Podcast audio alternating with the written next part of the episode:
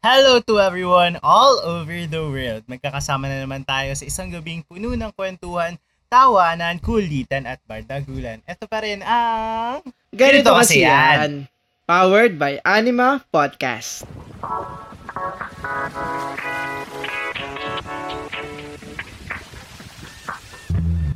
At ako pa rin ang yung podcaster by day, kraming atenista by night, na naniniwalang, don't look back, just look forward. Dahil everything is in the horizon. It's your boy Jacob. Wow! At ako pa rin ang striving scholar ng Rizal na naniniwalang. So even though you have broken my heart again, I wanted to say, in another life, I would have really liked just doing laundry and taxes with you. ako lang to, si Lance Arevada. O, sabi ko sa'yo eh. Sabi ko, ano yung pabaon ni, ano, ni Koya? Siglang ganun pala.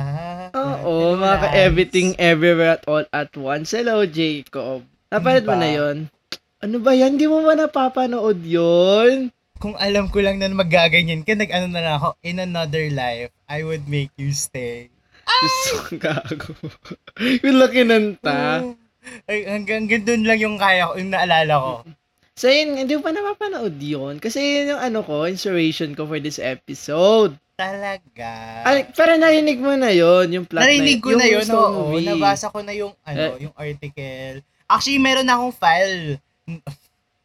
Halatang... Okay pa. So, yun na nga. So, pero familiar ka sa concept ng multiverse, Jacob. Oo, syempre. Spider-Man, ganon. Alam mo na yun. Spider-Man. Napanood mo na ba? Oo. Ay, yung No Way bago? Yung bago? Oo. Hindi pa. Wala pang budget. Bombastic side eye. Sorry po, ano lang ako, hanggang Miss Q&A Queen of the Multiverse. Gusto ka. Hanggang, hanggang local lang po ako. Wala pa akong budget na mag-international. Ay, wow. Mm-mm. Oo.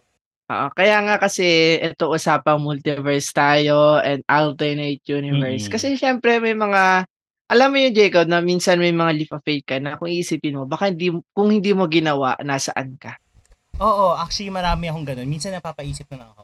Mga what ifs, diba? Oo, may, may mga what if din talaga ako. Kahit Oo. dito sa pod mamaya i-share ko. Kaya nga, what Oo. if hindi lang tayo yung dalawang magkwentuhan tungkol dito? What if may kasama pala tayo dito, 'di ba? What if kasama natin ang actor, visual artist, host, singer, at traveler according to his Instagram bio? What if, Lance, kasama What natin... if may lilitaw, 'di ba? Oo. What if kasama natin si... Kerwin King! Okay, one, two, Yeah. three, litaw. Uyun! Ah, Hindi hello. Magic!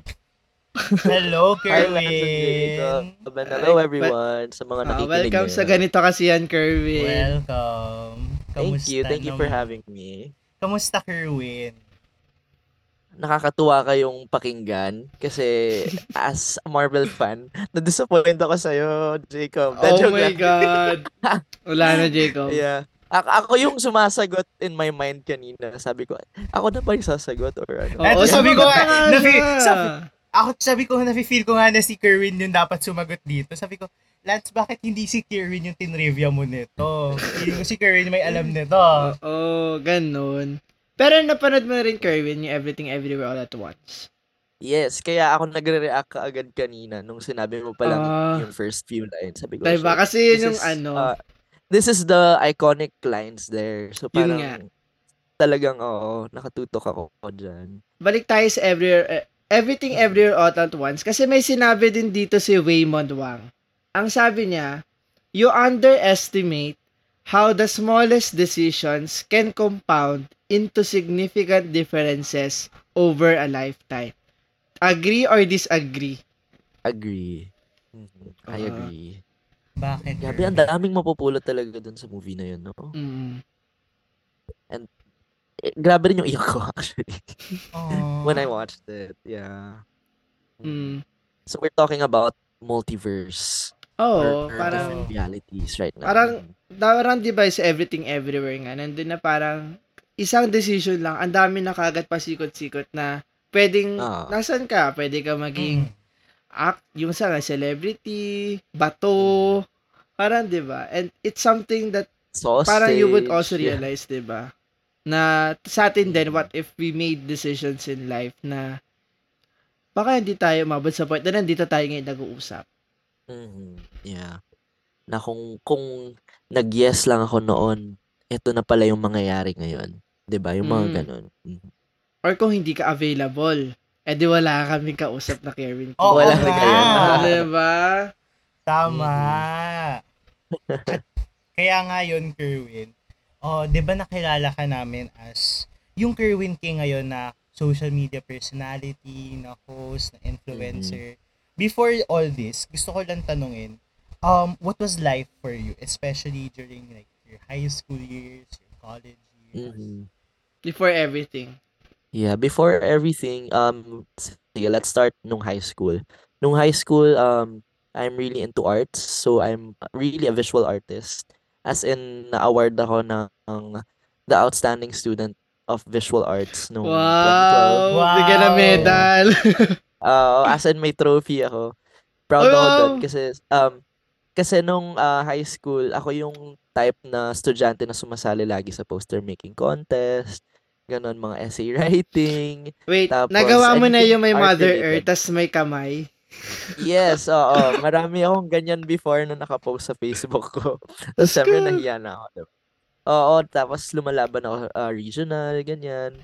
And then, oo, ah, against schools, ganyan. So, um, my life before was really into arts. So, nung magka-college na ako, ah, I was like contemplating between medtech or architecture.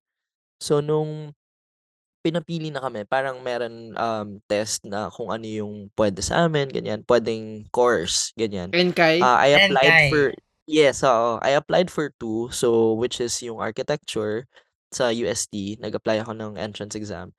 Natanggap ako, pero yung parents ko that time, they weren't really um they they they didn't approve na mag ano ako, mag lumipat ako ng Manila. So, what I did, sige, ah, I followed the second choice. And nung time na yun kasi parang na-pressure din ako to to pursue medtech kasi yung friends ko nag-medtech sila and then my dad is a, a doctor. So, I had no choice, I guess, to say no or, you know, maghanap ng iba. So, I really tried to pursue it. And then, um, in the middle of college, parang hindi ko siya masyadong nakayanan kasi masyadong mahirap yung few subjects. So, I failed two subjects and then that led me to transferring schools, so which is in Manila. And then nung nasa Manila na ako, I was exposed to a lot of things. Syempre, 'di ba, as someone from the province and then na-expose ka bigla sa tunay na mundo, sabi nga nila. So parang ang dami kong realizations na this is actually not for me. Na parang I should have went to my, you know, my dreams, ganyan ganyan. And then from there, parang um I I finished it and then after nun, sabi ko sa magulang ko na I really wanna do this. So they were supportive naman after. Yeah. And then the rest was history. yun nga eh, na you're a stellar kid nung high school. And then, now na, ngayon after college na, hindi, parang hindi to yung pangarap ko. So, would you say Mm. ba, Kerwin, na being a TV or in- an internet personality was a part of your dream? dream? Or parang somehow along the way, naging redirection lang siya na, ah, eto, na pa, eto pala yung talagang Mm. dream ko. Ah, I feel like naging ano rin siya, naging redirection for me. Kasi I'm into art, so anything art related, I do like photography, ah, I sing din, and then um like painting, ganyan, digital art. So parang from before, parang pangarap ko lang talagang mapakita yung artworks ko through social media. And then I didn't expect it to to be like mag mag-boom siya sa SOCMED. So parang Ah, kasi first platform ko actually is Instagram and Twitter. So I usually post all my artworks there, ganyan ganyan. And then um until na na-expose ako into lifestyle, nakilala ko yung mga friends ko which is yung mga gumagawa sila ng mga vlogs talaga. And then from there, tinry ko rin yon and then nagustuhan ko.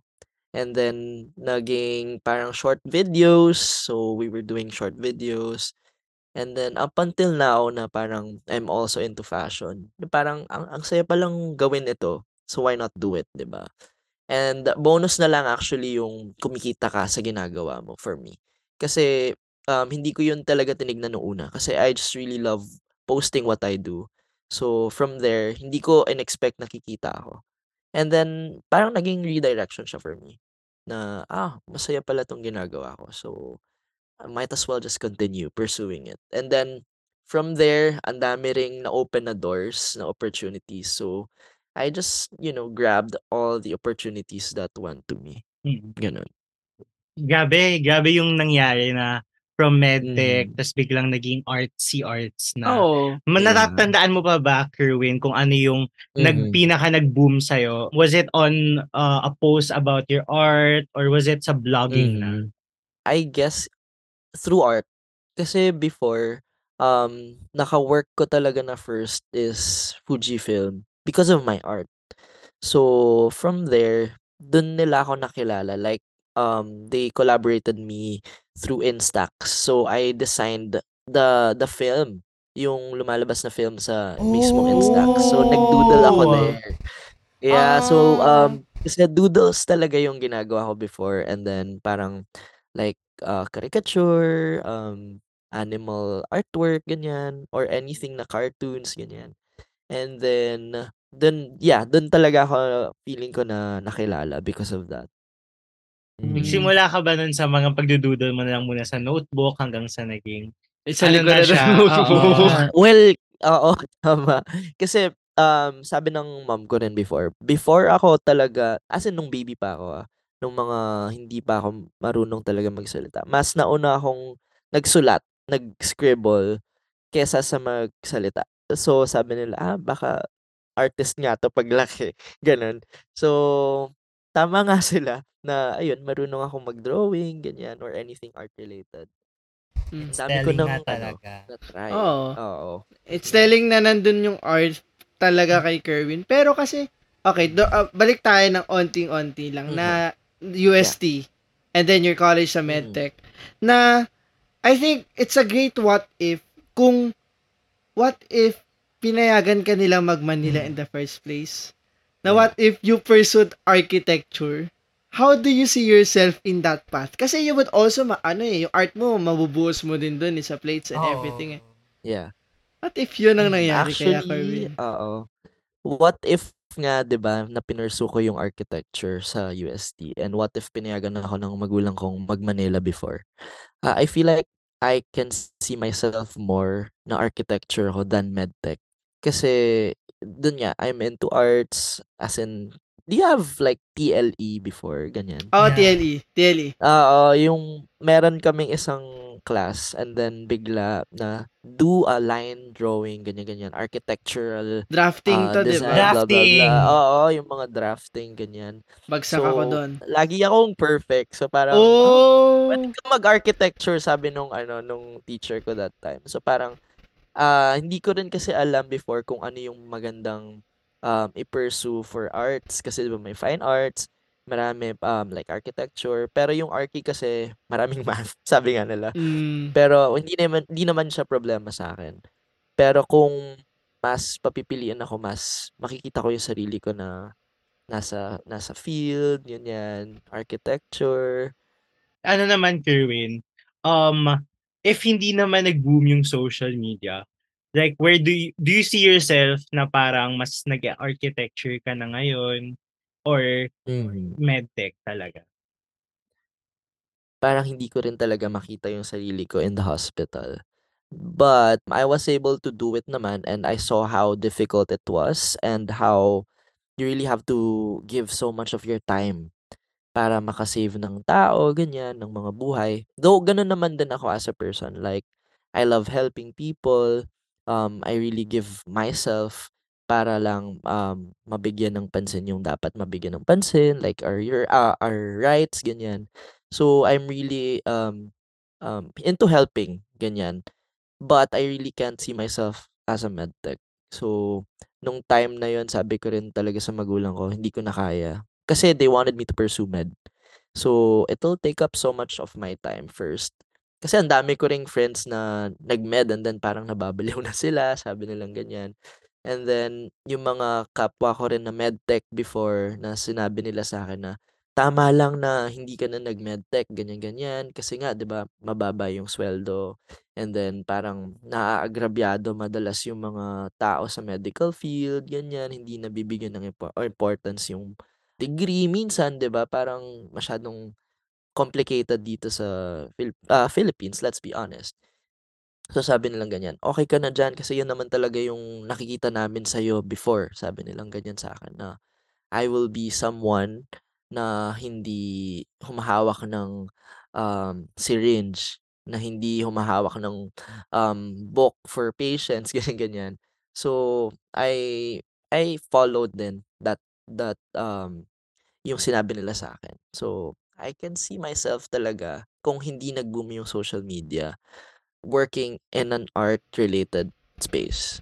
Mhm, na i i kahit hindi siya Somehow architecture freelance? naka yeah, oo, freelance or doing like paintings, ganyan. Actually na-inspired din ako recently lang kasi I went to Art Basel in Hong Kong and yun talaga as in showcase ng different countries na meron silang representative na nag um, yung mga artworks naka-display, ganyan. So it inspired me na sana pala pinursue ko na yung pagpe-paint dati, sana eh di kumikita ako ng malaki and international, ganyan. So I can see my my artwork sa buildings, sa sa home, 'di ba, yung mga gano'n. So, parang hindi pa rin siya natatapos sa'kin na magkaroon ng redirection kahit meron na akong ginagawa ngayon. So so there.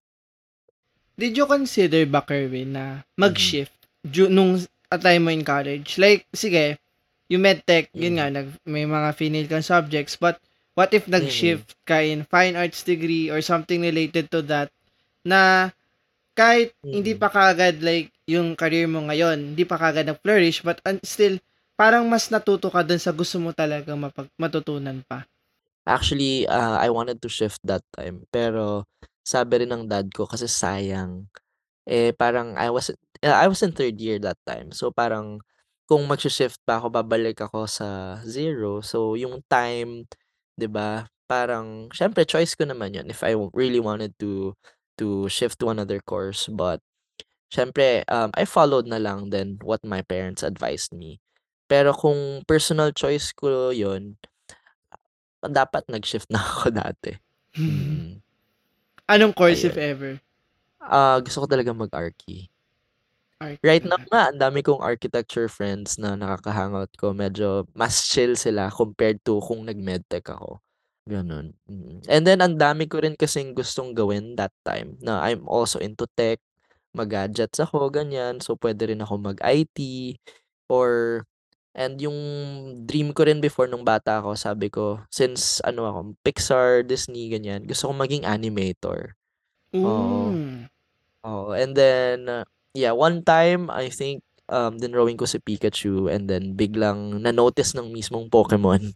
As in si po at Pokemon Oh. with the blue check mark noticed my Oh. work without even tagging them. So I didn't know how they discovered it. Pero parang yung mga ganong simple joys na, oh, what if nga 'di ba, ah, naging animator na lang ako, ganyan. So marami pa ring possibilities. It it doesn't stop to just one. Mm. Pero Mm-mm. given na nag, like, you do paintings and all that, di mo naisipan yung Mm. like fine arts? O nagsuggest lang ng course? Nagsuggest ng Nai course. naisip ko rin yan actually, oo, naisip ko rin yan. Ang dami, ang dami ko talagang naisip that time. And then since ngayon line of work ko is more on marketing, 'di ba? Parang naisip ko rin wa um, what if I take two-year course about marketing or kung meron man, 'di ba? Or anything na may puwede pa akong gawin or pag-aralan, gagawin ko, ganyan. Mm. And since I'm also into film, why not take film din, 'di ba? Parang marami pa rin akong gustong gawin in life. Even if I'm just Mm. 27. Parang ang dami ko na Oo. ring nagawa. Mm. And sa bagay, the learning never stops din naman. Even if Yes, it's. Parang like would you see yourself na school. magte-take din? Ng, Ng, ay, babalik um ka sa ka, I mean, at least yung mga two-year degree na Babalik ako mo. mag-aral, yeah. Ah, actually, Oh. yeah. I I really want to. Mm. But right now kasi I'm um trying to save up for other um you know priorities Mhm. like needs ganyan like a condo, car. Kailangan ko munang pag-ipunan and then from there hindi naman talaga late pa para mag-aral so I can still study maybe in the future. Kasi ang Mhm. hirap din Tama. maging ano, Pilipino right now in this economy. Ko! Economist! Alam natin yan. Let's medyo move forward tayo ngayon to the pandemic naman. okay. Kasi the pandemic Mhm. was the rise and fall for many people. Maraming bumagsak, maraming maraming setbacks na nangyari. Maraming redirections na grabe naman talaga. But for you ba, Kerwin, how has the pandemic changed your life and your career? Um, actually, pan hindi ko naman masabing blessing yung pandemic sa akin. Kasi siyempre, maraming naapektuhan, Oo. maraming namatayan ng family members. But um, this pandemic gave uh, a lot of opportunities for me to actually be in a lot of field that I didn't really pursue before. So it opened new doors for me because during the as in the start of the pandemic, I met Mela na Mm. kanina nakapag-record. And then si Mela, isa siya sa mga taong tumulong talaga sa akin to never be afraid of what you want to say. So from there, because I can see how people struggled, I saw na parang we're not being treated right. So I used my voice since I already have the platform. So why not use it for something good? So that's when I tried to use my platform for um like my voice to voice out for those who can't. Kasi maraming natatakot that time na parang what if hindi um what if mag-voice out sila and then bigla um i-red tag sila yung mga ganun. So I tried, I risked, I risked so much na parang maraming brands na pwedeng maapektuhan because of it. But I wasn't afraid to really show that I really want to help people. So from there, ayun, I tried joining rallies, you know, Yeah. the pink movement and then um I attend a lot of mobs. Tapos para, you know, para sa equality, para sa human rights, ganyan. And uh, from there, um, kasi I'm also like an avid kapamilya even before signing with Mm. ABS-CBN. So I was really uh, devastated when I heard the news of the shutdown. Shutdown. And then I felt like um it's so unfair kasi parang ang daming nawalan ng trabaho, yung mga families paano na lang kakain and then I felt like I wanted to help din at some point kahit may konti, kahit hindi man marami yung followers ko. Uh, I just wanted to voice out to help people. So from there um uh, I tried helping na parang no to ABS-CBN shutdown and then um pumupunta ako sa streets for for ano support for solidarity and then parang na-appreciate ni ABS-CBN yung ginawa ko. From there, doon naman ako napansin nila na parang oh this guy is really um helping us. So why not um communicate with him? So from there, nagkaroon ako ng relationship with them na parang um maybe you want to attend uh, our events, ganyan, our online events. So, sige, ako natuwa ako kasi I'm really uh, a kapamilya. So, and then from there, nabigyan ako ng chance na uh, mag-sign talaga sa kanila. So, marami pa ring opportunities talaga na nabigay sa akin. And then, syempre tuwa ako that time kasi 'di ba sino ba ako as in nag ah, ano lang naman ako nagvo-voice out lang ako ng gusto kong sabihin online.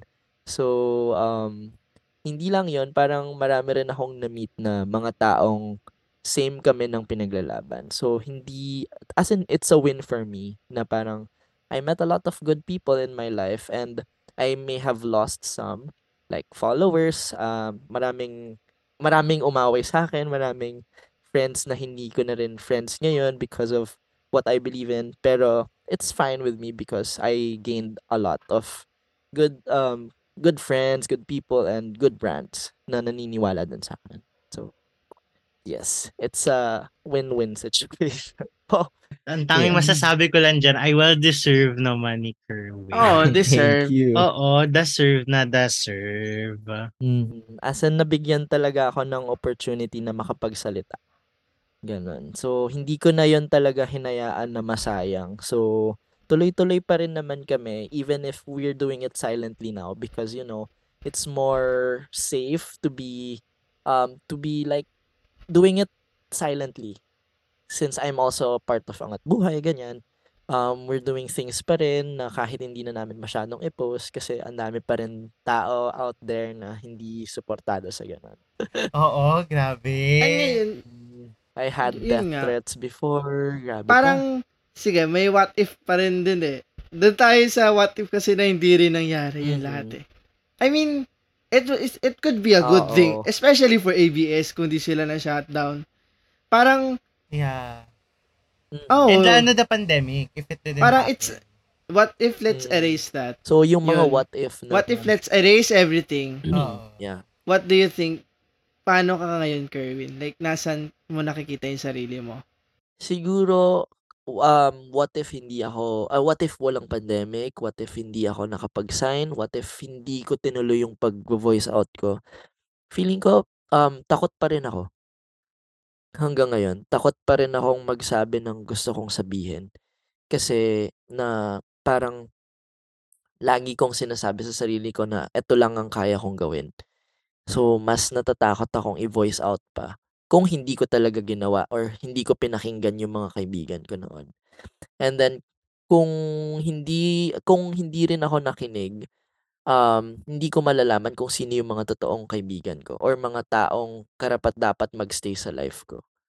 And feeling ko, yung line of work, I will still feel na I'm still stuck in in this kind of field na parang eto lang yung kaya kong gawin.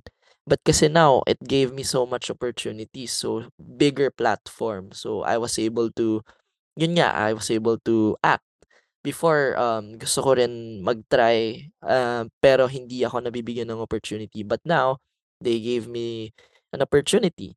So, feeling ko kung wala, feeling ko, same pa rin yung ginagawa ko up until now. So, um, yeah. And then, before that, naisip ko rin, sabi ko sa sarili ko, what if, um, maging ganito na lang talaga na walang mangyari sa career ko, ganyan. So, I wanted to move to abroad na parang, ah, sige, move na lang ako somewhere para doon na lang ako mamuhay, baka mas kumita ako, ganyan. Pero, ayun nga, ABS-CBN happened, so I signed with them and then it gave me life. Pa kumbaga, parang na-excite ako kung ah, saan pa ako mapupunta in the future. Gano'n.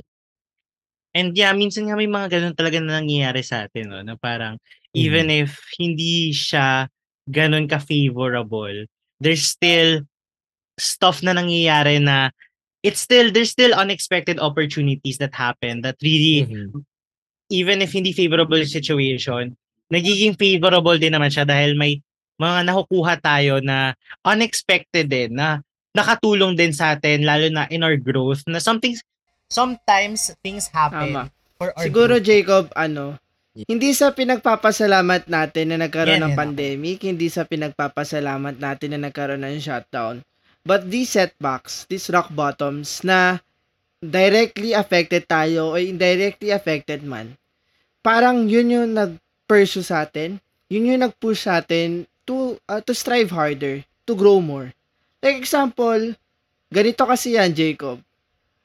Di ba yung podcast na to, it, uh, it began 2021 sa pandemic na 2020 oh, so, sorry ah na Hmm. kung hindi nangyari yung 2020, pandemic would you 2020. say din ba na magkakaroon mabubuo tong Wow. platform na to ano si Jacob ang guest would you say Oh, hindi. Kasi 'di ba, nangyari nag Mr. Q ako naman ako 2019 and then after doon, that that's when I tried to look for opportunities then for, in the network or parang outside and mga commercials whatever. And then the pandemic happened. So parang syempre medyo nas, natigil din yung mga opportunities. So parang syempre kailangan din natin kasi maghanap ng opportunities for ourselves na hindi naman Mhm. yung opportunities lang yung lalapit sa atin. So, I don't think if the pandemic and the shutdown didn't happen is nandito yung pod ngayon. So, kinda, Mhm. yeah, tama, may point naman. Ikaw ba, Lance? Tama naman.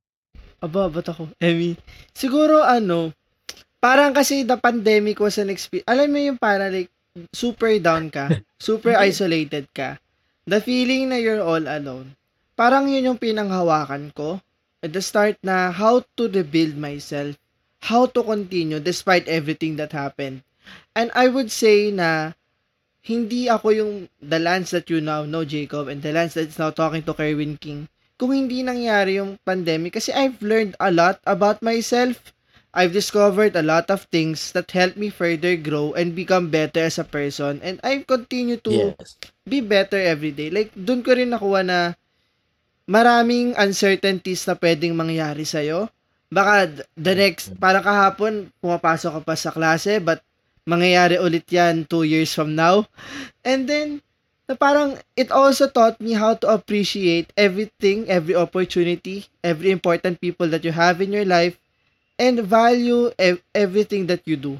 Na give your best in everything talaga. Ganon. At yun nga na magpapatuloy tayo. That's true. yeah, so yun nga, when it comes to opportunities, you have to put yourself out there din. Kasi paano ka na lang mapapansin kung hin- kung wala ka talagang ginagawa, kung naghihintay ka lang. So, sabi nga ni Mela din kanina, 'di ba? You have to go out para din mapansin. Pero yun nga, uh, for me, yung dadalin mo yung sarili mo for opportunities to follow since you're uh, you're doing this path, you're doing a lot of things. Like, for example, you're creating art. So, just go post everything that you want to post, regardless of how many likes you get. As long as there are people who believe in you, uh, yun na yung mas importante na parang, ah, na-appreciate nila yung gawa ko. So, I'm gonna post more. 'di ba? Alam naman natin numbers ngayon na parang nakakasad kapag hindi walang magla-like, ganyan. Kasi ganun sa content creating eh. Parang it's important to have, alam mo yun, um, numbers, engagements. Pero for me, lately, na parang I just want to post whatever I want to post. Because it's my, ma- um it's my social media account, it's my platform, so I'm gonna post whatever I want. And from there, I'm gonna build um, like connection with people na same na ginagawa ko, yung ganun. So you also have to put yourself out there so that opportunities will follow. Ama. Mhm. And regards to putting yourself out there, I think one turning point for all of us was October 7, 2021. The announcement ng candidacy ni then Vice President Leni Robredo for President ng 2022 polls and eventually the emergence of the Pink Movement. So, Kerwin, how was the yung pag pagsisimula ng Pink Movement and everything that happened on those color, colorful months, I would say, from October up to the polls? It's a roller coaster journey. Yeah. Paano yun naka-influence sa journey mo ngayon? And would you imagine kung ano yung really- alternative yeah. path if hindi yun nangyari lahat? It was really tough, but I really had fun um joining the movement. Kasi for me, um that movement says a lot about the people who supports it. So, kasi kaming mga sumuporta doon and lahat ng sumuporta, marami tayo at mas dumadami pa rin each day as I can see. Um, mas namumulat na yung mga Pilipino sa mga dapat talagang pagbigyan ng pansin, especially with the with the happenings around us. So, it's very rampant since fake news is rampant, ganyan. We, so we have to combat this and that. Um, the movement gave me so much um growth. Kasi parang it helped me realize a lot of things, ganyan, to value um the relationships I have with friends, ganyan. So, maraming na-shape na relationship, marami ring na-test, and marami ring nawala. So, yun nga, sabi ko kanina, marami akong friends na hindi, ah, parang hindi na ako friend ngayon because of the movement na parang they believed in the other one, the other party. So, parang it's okay with me na parang um, hindi kita pipilitin as long as we respect each other. And that's what I did. Na sabi nga ni Madam Lenny, radikal ang pagmamahal. So that's what I, yun talaga yung binaon ko sa everyday na ginagawa ko. So in everything that I do, I try to respect people, respect their decisions, um, uh, whatever they want to do in life, I always respect. And I always give my heart out in everything that I do. So, yun talaga yung tumatak sa akin. So, yun yung binabaan ko every day. And what if, ah, ayun, what if na hindi ko, ah, hindi ko ginawa yun, feeling ko I will be forever scared na bigyan ng talagang pansin. And parang I'll be just quiet. I'll stay quiet na eto lang yung kaya kong gawin. Pero ang dami ko pa palang pwedeng gawin, ba? Gano'n. And with that, Kerwin, um, nais lang namin malaman, lalo na isa naman sa mga um, shaking na nangyari or parang ground, Mm. um, big moments in your career in the last two year or last year or last Ah. two years was becoming part of the campaign rallies ni Madam Lenny. So how did you Mhm. become involved sa pag-host ng campaign rallies and can you share the Yeah. story behind that? First, hindi kami talaga part ng campaign but we were part of the voting process. So we formed this um, group called We the Youth Vote. So it's encouraging uh, the youth to actually register and then from there we have to educate them to vote for someone na capable of leading the country na hindi masama, hindi walang bahid na um, parang hindi tayo gagaguhin, mga ganun. So from there, um, the same people who who formed the Pink Movement. So nung mga time na yon, um, may, syempre may kanya-kanya din tayong lives. So depends on the schedule, ganyan. And then during that time, nung sinabi na nila na, sige, we're gonna do rallies, ganyan. Pero may mga time na hindi pa kami sobrang available. So that time, we were just being patient na sige kapag na, na-free yung time natin, dun pa lang tayo sasali talaga sa movement. Dun pa lang tayo sasali sa sa rallies, ganyan. So I I remembered nung first um first ever yung sa QC, tama ba? First Yeah, sa I- QC. Uh, No, I think- Naga. Ah, ah, na- Naga yung Naga, first QC. and then sa QC. QC oo. yung ano. Yung mm, Sige. sa, so nung sa QC, ah hindi kami nakasali because we were filming that time. So we were just voicing out uh, on our own sa kung saan man kami. Kasi 'di ba um hindi lang sa social media ang laban. So kung nasan man tayo, dapat lumalaban pa rin tayo at nanin, naninindigan. So during that time, nasa set kami ganyan pero naka-pink din kami to show support dun sa nasa QC. So from there after nung mga shoot ganyan, sumali na talaga kami on ground na parang we will uh, we will help and we are ready. Yung ganun. Ayun nga, given nga na nakapag-host ka na ng rallies, eventually it turned Ah. out on that. Ano yung initial thoughts and emotions mo? Nung yun nga, na, natanong ka na, na natap ka na to take on this role. Given that, nung time din na yon maraming nag-hesitate na celebrity na express yung support nila sa kung ano man yung political leanings sila. Kasi Mhm. may brands, may agreements and such. Yeah. Na despite that, what was your thought and how did you prepare yourself na eventually, okay, Mhm. mag-host ako dito? Yeah. Um, at first, I was so scared. Kasi nga, syempre hindi rin ako host before, but I took risk na parang sabi ko, this is not for me. This is for everyone. This is for the Filipinos. So might as well do it. So I'm gonna take risks. I'm gonna I'm gonna jump. I'm gonna put myself out there for everyone, even if para sa mga non-believers about the the Lenny movement.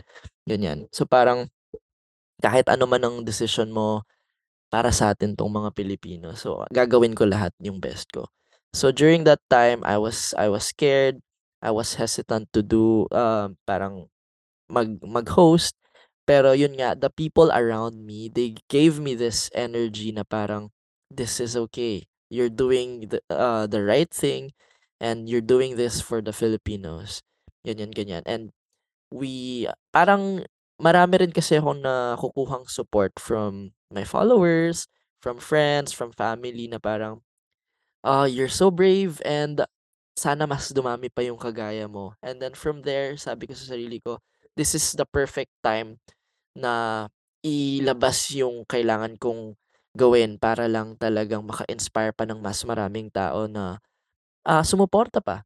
Ganyan. So, nung time na yun na parang nag-host ako for the first time sa Kamanava Rally, um, marami akong friends na from co content creator friends and celebrity friends na, "Wow, gusto ko rin tumulong, paano ba 'yan? Paano ba, ah, ano bang kailangang gawin? Sinong puwede kong kontakin?" Sabi ko, "Hindi, tara na, sumama ka lang, kami ng bahala." So, maraming na-inspire that time. So, it it really felt good na parang, "Oh, nakaka-inspire pala ako." So, nagtuloy-tuloy, nag-develop and with the help of Mela also, na talagang siya yung host, sabi ko, "I want to be partnered with Mela." Gusto ko siya yung ka-partner ko palagi para na every time na nagho-host kami natututo ako sa kanya. So, before I was afraid but now I am more comfortable. I am really, uh, you know, doing my best just to to show other people that I can do this and this is not just for me but for everyone. Gano'n. Grabe din yung growth ni Kerwin throughout that movement. Kasabay din ng Yeah, I I growth am really proud. Kasabay din ng growth ng, ah, kamulatan din ng marami at lalo din ng growth ng, um, ng Pink movement. And ikaw ba, Mm. Kerwin, do you sometimes think about like what if the polls turned out into the Pink movement's favor? Like si VP Ah. Lani yung nanalo. Naku, feeling ko mas maligaya yung Oh, God. Pilipinas. Na parang mas lagi tayo nagse-celebrate kasi during the rallies, 'di ba, we always, um, celebrate in everything that we do. Parang may music, may sayawan, may, um, may gatherings. It's just about celebrating. It's all about happiness. So, if nanalo talaga siya, feeling ko, ah, hindi tayo super nase-stress ngayon about the transport system, um, the equality bill, 'di ba? Marami tayong sanang, um, nakukuhang benefits. Pero, um, angat buhay is still here. So, marami pa ring natutulungang mga Pilipino and we are still continuing to help people, ganyan. Um, ayun, parang mas siguro mas masaya lahat. Kasi 'di ba after nalaman natin yung, ah, voting results na parang, "Ah, I'm out of here. Ah. Alis na ako." Napagod gano'n ka. na parang they just gave up. Napagod, ganyan. There I admit there was a point na parang sabi ko, "Ah, bahala na." Yung ganyan. Napagod naman lahat, pero unti-unti pa rin nating hinuhugot yung lakas natin kasi we were one before. We want what's best for our our country. So, yun na lang yung pinanghahawakan ko. That's why I stayed din here sa Philippines na parang I still believe in the people. So, hanggang naniniwala ako, 'di ba, parang marami pa ring puwedeng mangyari at hindi tayo gi-give up Mm. with that. Ang gusto ko lang ding idagdag dun sa question mo, Jacob, na kasi parang the Pink movement Yeah. talaga. I mean, if our candidate, if Lenny Robredo won the elections and eventually Kiko Pangilinan and the rest, parang breath of fresh air. Para sa ating lahat sana yun eh. Yes, na hindi exactly. na-enable yung klase ng politics, yung klase ng system, na lalo pang na-empower at na-strengthen ngayon sa nakikita natin ngayon sa government natin. Na sana Mm. mas nakapagpa-inspired pa tayo na nagkaroon ng mga better leaders. Baka mas marami pang sumama sa atin sa government and eventually maging leaders sa communities nila. Mm. I get it na ngayon na nandito tayo sa point na okay, they won, but sana yung yung patuloy na spark, I think nakikita pa rin naman natin siya.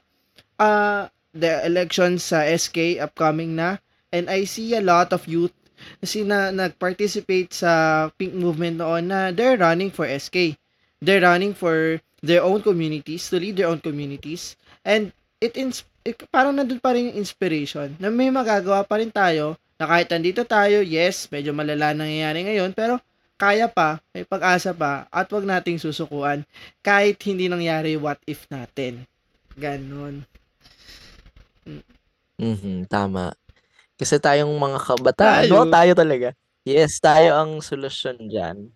Oo, lahat ng mga, ah, kahit ano mang ang mangyari, basta naniniwala tayo at basta marami tayong kailangan pang i-prove, especially yung mga kabataan ngayon, 'di ba? Lalo silang namumulat na sa mga sa sa mga bagay na hindi dapat gawin at bagay na kailangang suportahan. So I believe that the children wag talagang kumanta na tayo. Yeah, the children is our Teach future. them Wow, well. ganun.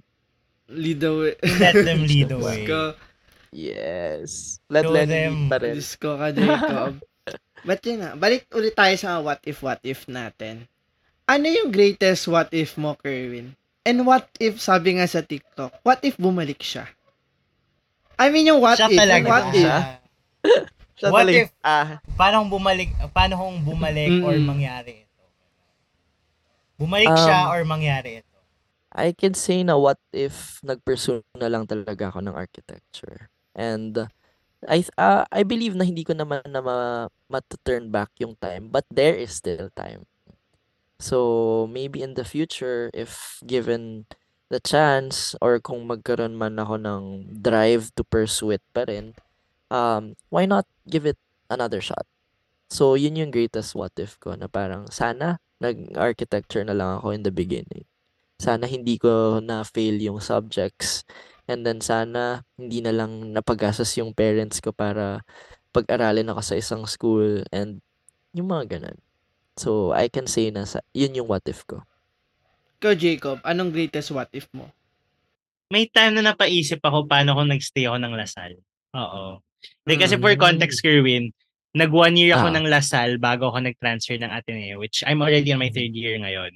So, minsan napapaisip ako, dati nung first year, nung online pa na, parang, di ba syempre, ang, ang hirap ng online na yung setup na parang, wala ka naman, parang, ang hirap makipag-make ng connections or friendships with people. So, parang inisip ko, paano kung nagstay ako? Mas masaya kaya ako doon.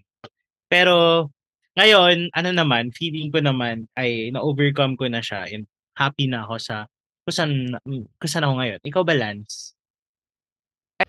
What if hindi tayo, I mean, dito greatest ha, but greatest siguro sa Farpod na, what if hindi tayo naging magkaklase that first semester for philosophy class last year?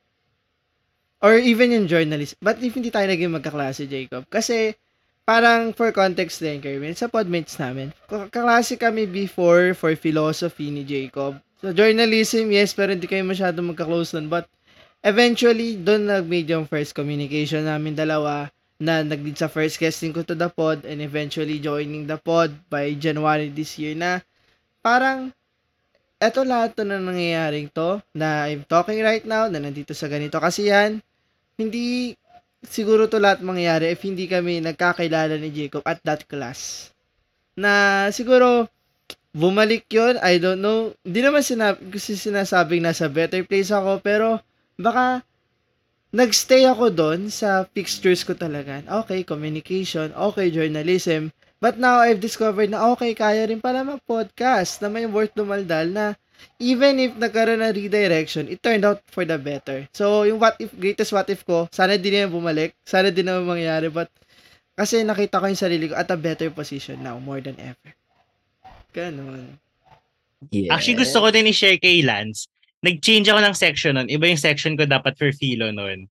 So, parang feeling ko it really worked out well for this to happen.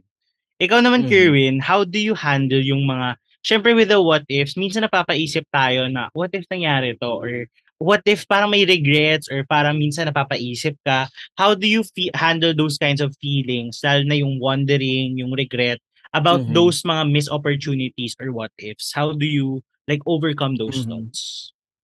overcoming them, parang iniisip ko na lang palagi or sinasabi ko sa sarili ko na maybe this is not for me and maybe there is something out there that's for me, that's meant for me, that's meant to happen. So I always um look at the brighter side of everything na parang ah, sige, baka hindi nga to for me. Ayaw ni God to for me na parang I'll just do my best. I'll just um put out some work. Ayan, I'll just post whatever I want. I'll just do this and that because something out there is gonna be great and it's for me. So I always manifest that. So, yun yung palagi kong ginagawa. And for our final question, Kerwin. Dahil nandito naman tayo, what ifs and multiverses and alternate universes and all of that, how do you approach ba itong concept and pag iniisip mo tong mga what if na to, na do you find value ba in exploring what if you could have done this alternative and completely different path? Mhm. Or do you prefer or value more na mag-focus ka na lang sa present? Na kung ano yung meron ka and continue from there. Mhm. Um, I value more on what's in front of me. So, kung ano yung mas present. Kasi if you keep going back about having this regret, ganyan, parang masasayangan ka or malulungkot ka lang palagi. So, for me, um, as much as I can, I try to move forward and then from there, I'm gonna work harder para mas marami pa yung pwedeng mangyari in the future or mas marami pang kumatok na opportunity sa akin. So, that's what I do. At bago natin tapusin tong interview na to, syempre hindi natin to hahayaan na wala tayo. Ganito kasi ang fast talk. So dito magbibigay lang kami Yes. ng prompts, Kerwin. At sabihin mo lang kung anong Okay. una mong maisip. So, Mm, Kerwin King, what's your current song on repeat? Um, my current song on repeat is Dog Days Are Over bye.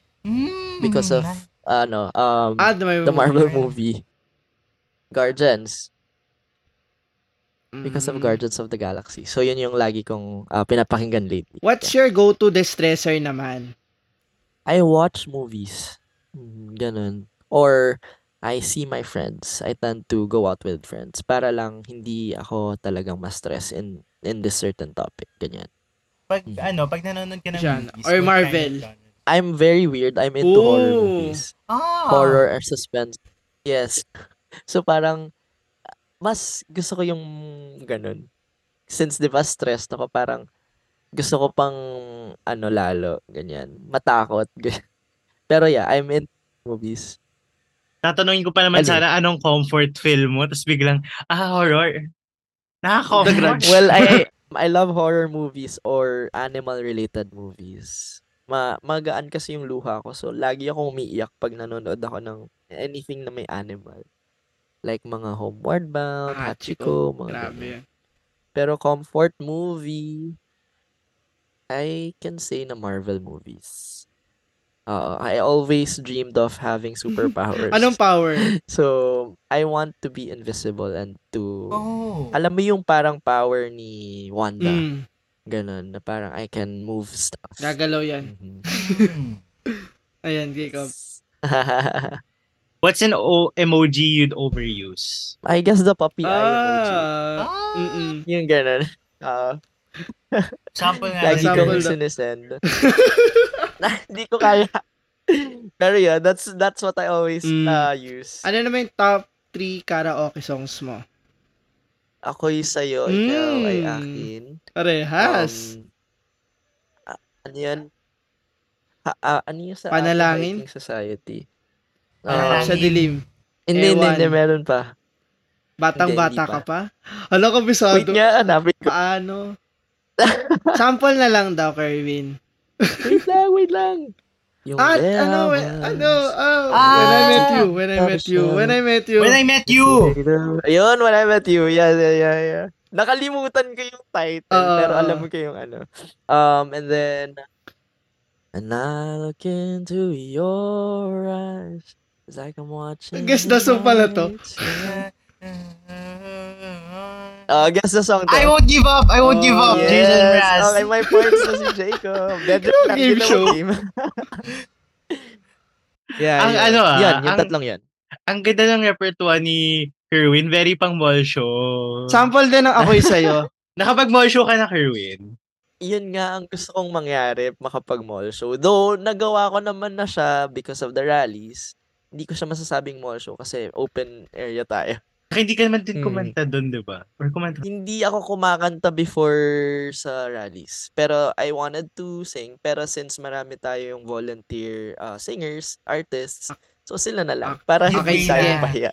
Ah, yun na lang. Sige kayo. Kunwari, nasa mall show tayo. Papakilala natin si Kerwin. Tapos kakanta ako'y sa'yo. Okay, ready ka na ba? Presenting! Content Ah. creator, host, and influencer, Kerwin King! Go. Woo! Queen King. Ikaw na ang may sabi. Yung mga ganun. na ako'y mahal mo rin. Naiya ako bigla. At sinabi mo, Let's go! Araneta! SM Gusto ko yung memorize yung script ng mga nag-mall show. Okay na, next SM question. North EDSA, magsigawan po kayo! Oo. Who's your dream collab? Kerwin? Um, artist or content creator? Contest Or like singer? Singer, uh, paano bang artist yung Ah, yeah. Musical. Oh my God. Sige, sige. singer Like or, singer? sige, one na lang. One singer, one content creator. Okay, sige. One singer, I love Hon. Mm. Yeah, so sila yung pinaka most streamed artist ko in my Spotify and I watch their concert. So it would be great to have a collab with them. Ganon. And then um content creator um or a Yeah, celebrity. celebrity. Ganyan. Sige, let's say the most uh, followed celebrity Ann is Ann Curtis. Curtis. So I want to have at least a collaboration with her. Have you met her na ba? Yes, oo. Um, parang nakikita ko pa siya palagi. Pero alam mo yon yung parang I don't want to fanboy. I have to keep myself uh, composed para hindi tayo mukhang ano. Alam mo yung eager sa Mm. magpa-picture, mga ganun. So, chill lang tayo. Tama. Oo. Ito naman, acting or modeling? That's hard. I say acting so that I can Mhm. improve more. Kasi pag modeling, I, I feel like medyo sanay na tayo dyan eh. So kung acting, pwede pa tayong ma, mabigyan pa ng wider perspective of acting. So acting. Hosting or content creating? Ay, dito na mahihirapan si Kerwin. Uh, content creating for me. I enjoy creating content. I enjoy putting content out there so that people will get inspired.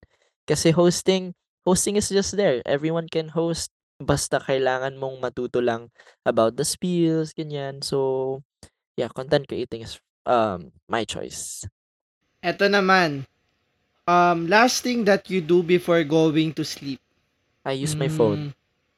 As in, scroll lang, ganyan. Pampatulog, actually Mhm. TikTok, ganyan. Before I sleep. So, I just watch random videos. And then, aabot ako ng isang oras na pala. ganun. Na nagpapa, hindi, magpapaantok lang ako, pero I keep scrolling, ganyan, ganyan. So, yeah, TikTok. What's the first app naman that you check after waking up? Viber. Mm. Viber, during the weekdays, Viber. And then, weekends, um, Instagram, I guess. Kasi Viber, Work. di ba, work. So, kapag nakita ko na na may notif ako, kailangan ko siyang buksan kaagad. Ito naman, looking back or looking forward? Looking forward. yun lang yun. Looking forward. Wow. What's the best advice you have ever received? The best advice na na-receive ko is to never be afraid. Mm. Like in general. Never be afraid to show your your feelings, never be afraid to show your talents, and never be afraid to speak your truth and what you feel. Ito So, naman, ipapalabas ang life story mo sa MMK. Sinong gusto mong gumanap na young Kerwin King? At sige, old Kerwin King. Siguro, well, idol ko si Carlo Aquino. So, siya yung young, siguro. And then, old. Parang wala akong maisip na old naman. Pwede, Christopher De Leon. O, nag, nag-suggest? Sino ba ba? Sino pa ba yung pwede? Parang si Christopher De Leon kasi is more on ano eh. Yung bad, Mm. bad, ganyan. I can't of anyone but Carlo Carlo Aquino. Kasi yung life ko is ups and downs and marami akong pinagdaanan. So I feel like he can really portray the Kerwin that I know na parang mabigyan ng justice yung character. So Carlo Aquino. Akala ko nga si Carlo Aquino ilalagay mo sa old Kerwin King. Ah, Tapos akala ko ang young Parang si Jan Hararina nga Star, naisip ko eh. Ah, okay. Oo. Gusto ko, Eh, siya na talaga yun. sa young. yung buo. Young naman siya. Grabe. Pero, sige, kung young, like teen, ba yung, wala akong masyadong kilalang teen Donnie. na ngayon. Ayaw mo ba? Don, Wow, Matangkad si Donnie, maliit lang ako. Um, wala akong Raven. maisip. Si Carla lang talaga ang makakapag... Ah, si Raven Rigor. Ah, Gusto ko yung pwede, tayo na nagbigay ng suggestion, no? Oo, to- ano tayo sumagot? Pero yeah, si Carlo Aquino talaga yung nakikita ko na makakapag-portray sa akin. Okay, one more question on that. Kung may gaganap na na Kerwin King mula sa Rise, sino yung gusto mong gumanap na Kerwin King? Oh, this Bukod is sa'yo, fun. ha? Um, si JC Alcantara. Oh! Ah! Yeah, oo. Yeah, si Pwede, JC. pwede. Pwede. Oh, at yung pinakahuli natin, kompletuhin mo ang prompt. Ako si Kerwin King at Ako si Kerwin King at marami pa akong hindi pa napapakita sa inyong lahat na kailangan yung makita in the future. So, abangan ninyo. Lakas maka-showbiz. Oo. Ang galing. Oo. Parang yung tipong pang promising young actors. Oo, parang pang ano na, pang kay Tito Boy Yes. na. yeah, mal- marami pa Ay- tayong like pagsayaw, hindi pa ako sumasayaw masyado, ganyan. Mm, Pero hindi ka ba sumasayaw sumasayaw sa naman ako. TikTok? Hindi, hindi, never ako sumayaw. Oo. Though Ah. meron kaming ginawang rea- ah, variety show na pinasayaw Yeah. ako, pero Yun nga. yung Rise, uh, Rise with You, pero hindi ako super, talagang hindi ko nabigay talaga yung best ko. Pero I believe Mm. na kaya ko pa. At yun nga, naniniwala kami na marami pang mapapakita talaga si Kerwin King. Kaya Yes. nagpapasalamat kami. Thank you so much, Kerwin, for joining us dito sa aming munting pod. And yun, um, give na namin tong time sa'yo to promote anything. Ano ba yung pwedeng mapakita mo ngayon sa aming podmate, sa aming listeners as well? Hello everyone. So sana mapanood nyo pa rin yung Sleep With Me. It's still on I Want TFC. It's a series about LGBT, QIA. Si Lovie and Janine yung bida dito and I'm the brother. And I play as a gay brother of Lovie. Ah, I mean Janine. And si Janine. si Janine yung ano dito, uh, disabled. So sana mapanood nyo yun. And then um, abangan nyo yung music video na lalabas. It's called Dambana. I am playing the... Ay, hindi. Hindi ko pa yata pwedeng sabihin. Di ba Pero sabihin? Dambana music video by Angela Kian. So, isa din akong bida doon. bida. Hmm. Pero yeah, the main... ah, ano... Pero bawal pa sabihin eh. So, Ah, bawal sabihin. Dambana music video. And san- naman si and- Kerwin yung artist, yung singer. hopefully in the future sana mabigyan din ako ng chance na makapag alam mo yun um ako yung mismong artist ng sarili kong kanta kasi I, I it's also a dream of mine to have um a song kahit isang song lang yan basta meron akong song sabi ko okay na ako Ganun. What Ayan. masasabi ko ng I made it yun yan Kaya that's, that's nananawagan one of po kami sa Star Hello po. Music. Star Music. Hello po. and then you guys can follow me on my social media channels. It's uh, at Kerwin King and on Twitter I'm Kerwin King. So, ayun lang. Ayan. And, ayan, once again, thank you so much, Kerwin, for joining us sa mga what if natin. At, at marami kaming natutunan and ano, napulot din mula sa kwento mo. At ko, Jacob. Maraming salamat. Thank you din, Kerwin. And sobra kaming nag-enjoy sa pakikipagkwentuhan sa'yo today. Na- Mm. may pa-games pa tayo kanina. Oo, may paano pa, may pa-carpool Ah. pa, karaoke. Ayun. Thank you, thank you so much, Jacob and Lance. Ayan nga. So, sa mga brands dyan, what if for sponsorships, collaborations, and partnerships, what if i-email nyo po kami sa daganitokasiyanpod at gmail.com at what if sa mga listeners namin dyan, i-on nyo yung notification bell dahil naglalapag kami na, e- na episodes every Wednesday and Saturday. Wednesday po, tugon po, it's it's twice a month na lang. But Saturday, every Saturday, may mga lapag kami at abangan nyo mga susunod na guests dito sa aming pod. At what if mag mag-leave din kayo ng 5-star rating kung nagustuhan yung episode na to at i-share itong episode na to sa Instagram at Twitter using the hashtag hashtag GKY, hashtag ganito kasi yan. And what if i-follow nyo rin kami sa mga social media accounts namin. It's at the Ganito Kasi Yan Pod on Instagram. It's at GKY Pod on Twitter. And at Ganito Kasi Yan on TikTok. At what if din, ang dami kong what if. I-follow nyo rin ako sa aking social media account. It's LNCRVDA sa Twitter at Instagram. At ikaw naman, Jacob.